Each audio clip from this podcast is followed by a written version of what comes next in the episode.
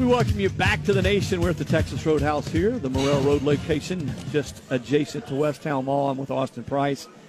And we're going to go right to the phone lines and join my good friend, longtime buddy, a uh, an icon in S E C media circles, longtime columns from the Gainsville Sun, Pat Dooley. Pat, my friend, how are you tonight? I'm doing good. How about you? Good doing to great. It's always good to hear from you. Listen, uh, by the way, Kyle Pitts just called another touchdown pass. He's the unicorn, man. He is. He's unlike anything I've ever seen. We we were talking in the first segment, Pat, and I told Austin, I said, Austin, can you imagine two years ago if we'd been having a discussion about Mac Jones and Kyle Trask being the front runners for the Heisman Trophy? People looked at us like we had four heads. From your vantage point, watching the season that Trask has put together, and I know Dan Mullen has been a, uh, a quarterback whisperer over his years, but from your vantage point, watching what he's done, the numbers he's, numbers he's put up, and the kind of development he's made over the last couple of years, what's that been like? It, it's been amazing. I mean, I go back to last summer when I uh, I asked to have an interview with Kyle Trask, and um, and we sat down in the locker room, and, and, and I interviewed him, and his whole story was about, why are you here? Why are you still here? You're not going to play, you know, and, and he's, you know, he talked a lot about how I don't believe in giving up. I don't believe in the transfer portal. I'm I'm going to stick it out, and we'll see what happens. And and guess what happens? He ends up having a good year last year when Frank gets hurt, and then of course is a Heisman. Uh, I don't want to. I don't. I don't ever say anybody's a front runner, because to me, we. I don't even think about who I'm voting vote for the Heisman until we get right near the end. But um, he's certainly a candidate. Yeah, and I think it's, um, again, when you go back and look at Mullen's track record, you know, he's been able to to do this with different styles of quarterbacks, Pat. I mean, guys that um, weren't always the most highly rated or highly recruited guy coming in, and always seems to get them to play the way he wants them to play at a high level, and, and is really good at fitting what he wants to do offensively around those guys, isn't he? Well, yeah, that's the thing. I mean, Kyle Trask was a, you know, like a one-star recruit. Uh, when he, floor, the floor, the previous staff, you know, especially Doug Nussmeier and uh, Doug Nussmeier to talk, Jim McElwain to take him. They saw him in a in a camp here in Florida, and they and they liked his talent, but he wasn't starting. And so when Mullen walks in the door, he's like, "Why is there even a two-star guy on our?" on our roster? Is this is this part of the problem, that we've got all these guys who who are not, you know, highly highly recruited players?" But uh, he had to kind of understand where what Kyle was able to do.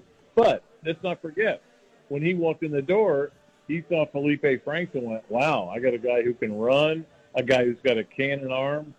This could be another Dak Prescott." And and so he went with him, which a lot of people now are saying, why would he have done that? But I think it makes sense when you, when you, when you're starting new on a job. And then, um, of course, Kyle Trask got hurt. Uh, got you know he was probably going to start the uh, South Carolina game and got hurt uh, in practice that week.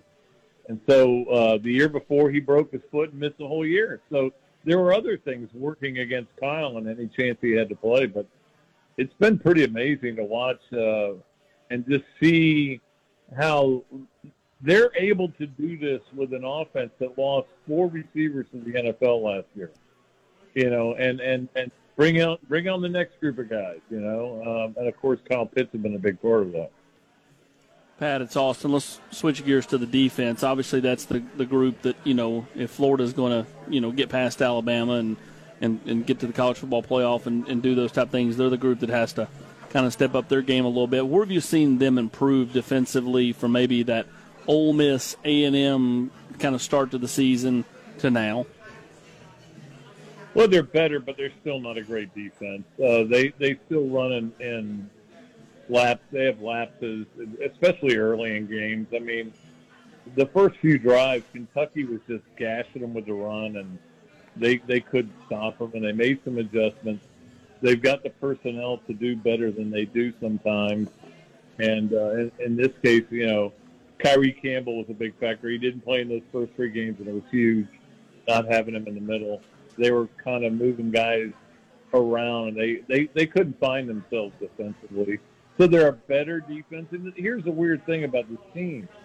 They uh, gave up one hundred seventy-five yards in the first half to Kentucky, uh, a team that doesn't throw the ball well, but they gave up one hundred seventy-five yards to them. And then they gave, I think, thirty-nine yards in the second half. So they, they do seem to have run in spurts. And and when, they, when they're good, they can be really good. And they had three picks in the game in the second half, all in the second half.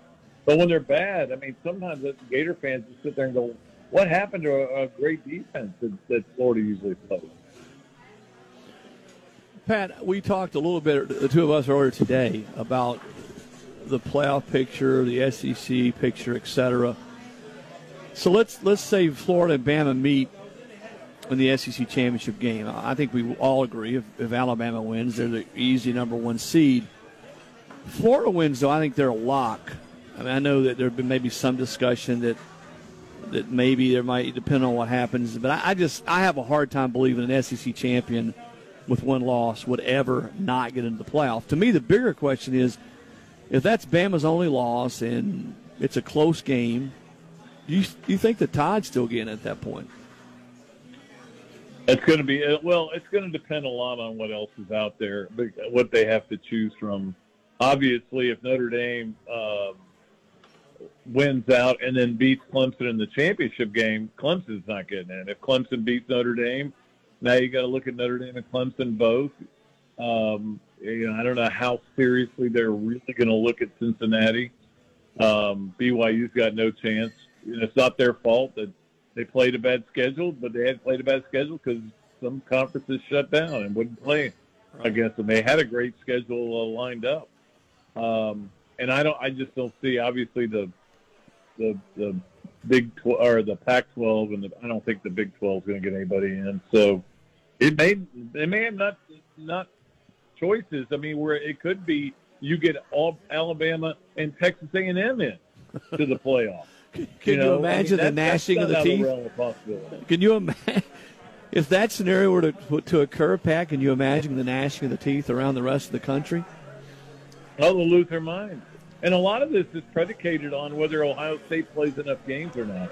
If they if they go five and zero and they can't play for for a championship, I know that they're going to try and do everything they can to get to six or seven games.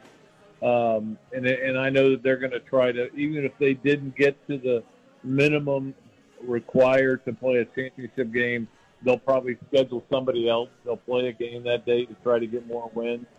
And, I mean, you, you watch them play, and they're they're really good. I don't think they're any better than, than Clemson or Notre Dame or, or Alabama, and maybe not better than Florida or, or, or uh, Texas A and M. So, I don't just because they're you know they've got a really good team doesn't mean they deserve to be in it. So that's going to be the the thing we don't know. If if if Ohio State goes five and zero and they're trying to to put together a last minute game to get to six and zero, how is the committee going to look at them versus how they're going to look at a team that played an all S E C schedule and went, you know, nine and one if it's Texas A and M, or certainly ten and one if it's Florida, or ten and one if say Florida beat Alabama. So you would have three teams there that, that to me seem more worthy than a than a five and zero, you know, Big Ten. All right, Pat, let's play. Let's. Let, you're going to be the committee. This is how this thing shakes out. All right. Alabama loses a narrow game to Florida in Atlanta. A and M wins out, and you got three S E C teams all have beat each other and have one loss. Ohio State does not meet the required requirements to get to the Big Ten championship game, and Notre Dame beats Clemson in the A C C title game, giving Clemson two losses, both to the Irish. Who are your four? Could, and in theory, could you go, you know, I mean, who who, who gets in? Don't don't tempt me, because I may go. Uh, I may go Alabama, Notre Dame, Texas A and M in Florida. That's what I'm saying. I mean, it, it, that's and, possible. Yeah. I mean, and, and look, imagine? I would think it. Because, look, the bottom line is if, if Florida beats Alabama Florida did what A and M couldn't do, even though A and M beat Florida by three points, um, you know, at home uh, early in the year. So, I, I boy, I tell you what, I, I think it's all predicated on Ohio State, but there's a lot of a lot of it is, can Florida really beat Alabama? And right now, it's hard to see that scenario because Alabama's defense seems to have found itself and figured things out. You know, they can overcome all these COVID cases that are involving Saban. Um, it, you know, they've got a great offense, just like Florida has, but probably a better defense. We know they have better players in Florida. They've got better recruited, you know, more recruited five-star guys than Florida does. So, um, but, you know, it's college football, so we'll watch the game and see what happens. That's right, man. Well, you know, Pat, I can never have a conversation without leaving you on this note. Oh, here we go. Okay, Pat Dooley. I played I played golf with the ball coach the other day. He did, was, uh, did, did, he, did he count all of his strokes? Oh, he you know, you know he counts them all. And he counted he did yours that too. A couple of times, though, I was, we were playing with a guy, and he said, uh, I made you up six. You sure it wasn't seven? So, um, but, yeah, he had a bad drive one time. He goes, too many back surgeries. So, uh, yeah, I know he's uh, he's struggling with his game right now. I think we all we're getting to that age where we can't we can't just pop it a long way the way we used to. But it's still always it's never um, dull to be to play around a golf with him. No, sure. no, it's not. I, I tell you what, I know that probably a lot of Tennessee fans don't agree with me on this, but college football is not as much fun without the head ball coach on the sidelines. I um. No, and that's, and that's the great thing, Chris, is I still get him. I get him all the time. We talk. He calls. Oh, he'll yeah. call at halftime of some games and, and say, are we ever going to stop him, get the ball back? The random calls from the H B C, and I get them too, or there, there's nothing like them.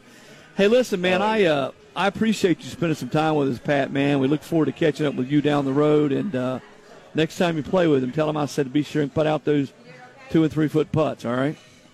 Yeah, well, he does, believe me. Uh, he, he he puts them all out, and he makes sure you do, too. Oh, yeah. Oh, yeah. Well, Pat, thanks, buddy. It's good catch up, man. Anytime, buddy. We'll see all right. man. That's Pat Dooley, a longtime veteran columnist with the Gainsville Sun, checking in with us tonight on The Nation.